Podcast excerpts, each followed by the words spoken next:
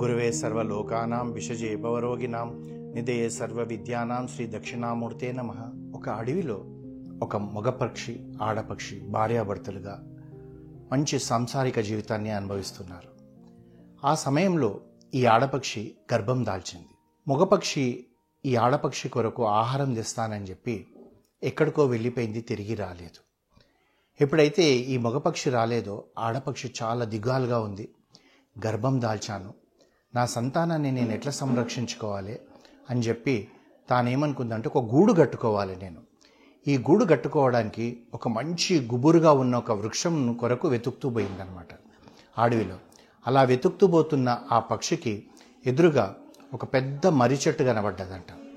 ఆ మర్రి చెట్టు దగ్గరికి వెళ్ళి ఆ మర్రి చెట్టుతో అడిగిందంట ఏమని? ఓ మహావృక్షమా?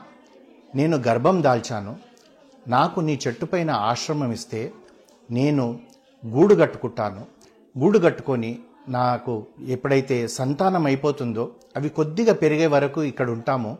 ఆ తర్వాత మేము వెళ్ళిపోతామన్నారట. అనేటప్పటికి ఆ వృక్షం అన్నదట కాదు నా నా చెట్టు పైన నువ్వు గూడు కట్టుకునేయాల్సిన అవసరం లేదు అవక్షత లేదు.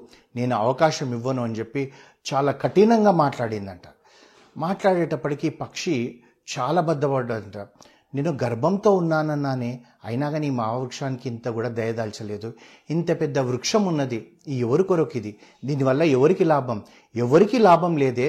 ఈ లాభం లేని వృక్షం ఉంటే ఎంత పోతే ఎంత అని చెప్పి మనమైనా సరే ఆ పరిస్థితుల్లో ఎక్కడైనా పోయి మనం కొద్దిగా సాయం అడిగితే అవతల వ్యక్తి ఇవ్వకపోతే మనం ఏ విధంగానైతే శాపనార్థాలు పెడతామో దరిద్రుడు మనం అడిగినంత మాత్రాన కాదన్నాడు.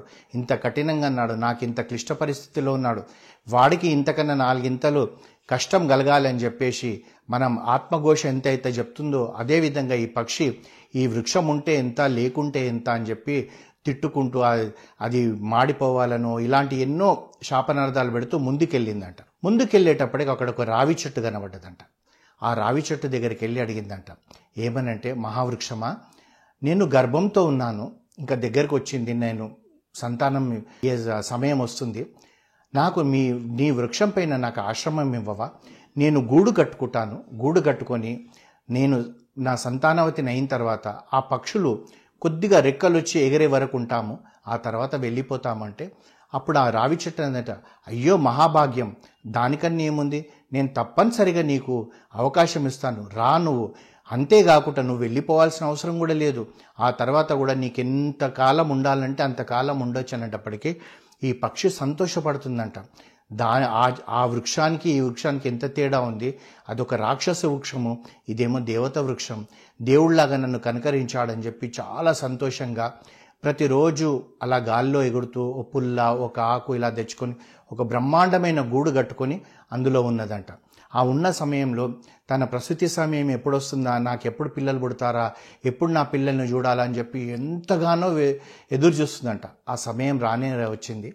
ఆ తర్వాత పక్షికి సంతానమైనవి నాలుగు చిన్న పక్షులను ముట్టేటప్పటికి అది కుయి కుయి కుయి అని ఆ కిచకిచ కిచకిచ అంటుంటే ఈ సంతోషంగా వారిని దాన్ని పట్టుకొని గట్టిగా ఉందంట. ఆ పరిస్థితుల్లో ఒక రోజు ఏమైందంటే చాలా పెద్ద తుఫాన్ వచ్చింది. గాలి ఎంత గాలి వీస్తుందో అంటే చెట్లు పడిపోతాయా అన్నంత గాలి వీస్తుందంట. పెద్ద వర్షం కమ్ చీకటి చిమ్మ చీకటి అయిపోయిందంట ఈ పక్షి ఆ చీకటి ఇంత వర్షం పడుతుందని చెప్పేసి తన చాలీ చాలని రెక్కల కిందనే తన పిల్లల్ని పెట్టుకొని జాగ్రత్తగా ఉందంట.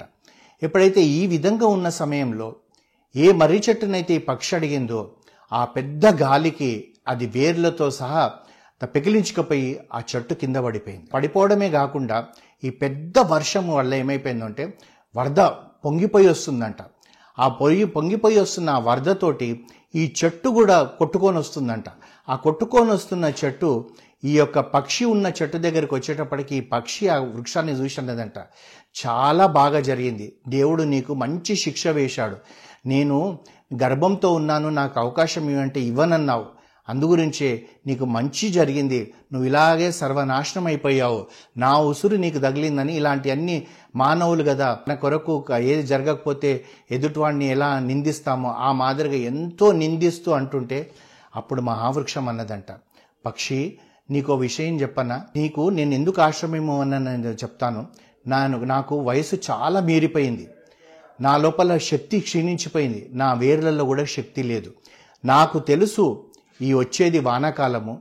ఏ సమయాన గాలి వస్తుందో ఏ సమయాన వర్షం పెద్దగా వస్తుందో ఆ వచ్చినప్పుడు నేను కొట్టుకుపోతానని తెలుసు కనుకనే కఠినంగా నిన్ను నా నా నా నా నేను ఆశ్రమం ఇవ్వలేదు.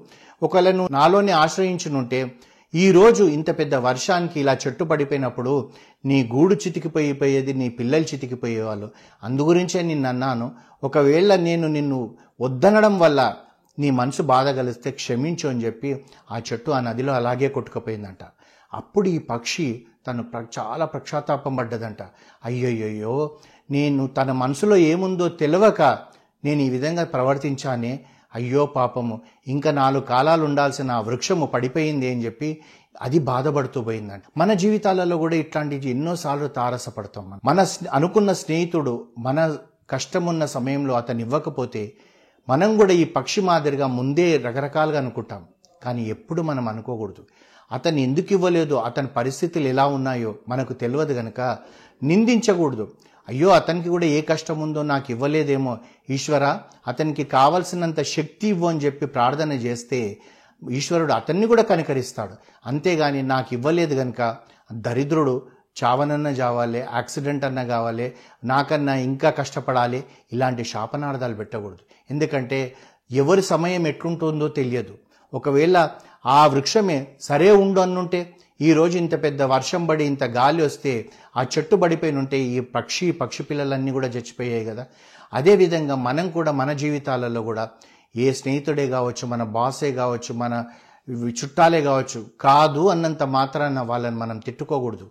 వాళ్ళకి ఏ ఇబ్బంది ఉందో నాకు కాదన్నారు అని చెప్పి మనం ఈశ్వరుణ్ణి వాళ్ళని కూడా చల్లగా చూడయ్యా నా కష్టాన్ని కడదేర్చని ప్రార్థన చేస్తే ఈశ్వరుడు ఒక అడుగేసిన తర్వాత ఈ పక్షికి ఎట్లయితే రావి చెట్టు దొరికిందో మనకు ఇంకొక స్నేహితుడు మనల్ని సహాయపడతాడేమో అంతేగాని మనం ఎదుటి వాళ్ళను లేని మాటలు అనకూడదని చెప్పేసి మనకి ఈ కథ నేర్పిస్తుంది. హరిహోం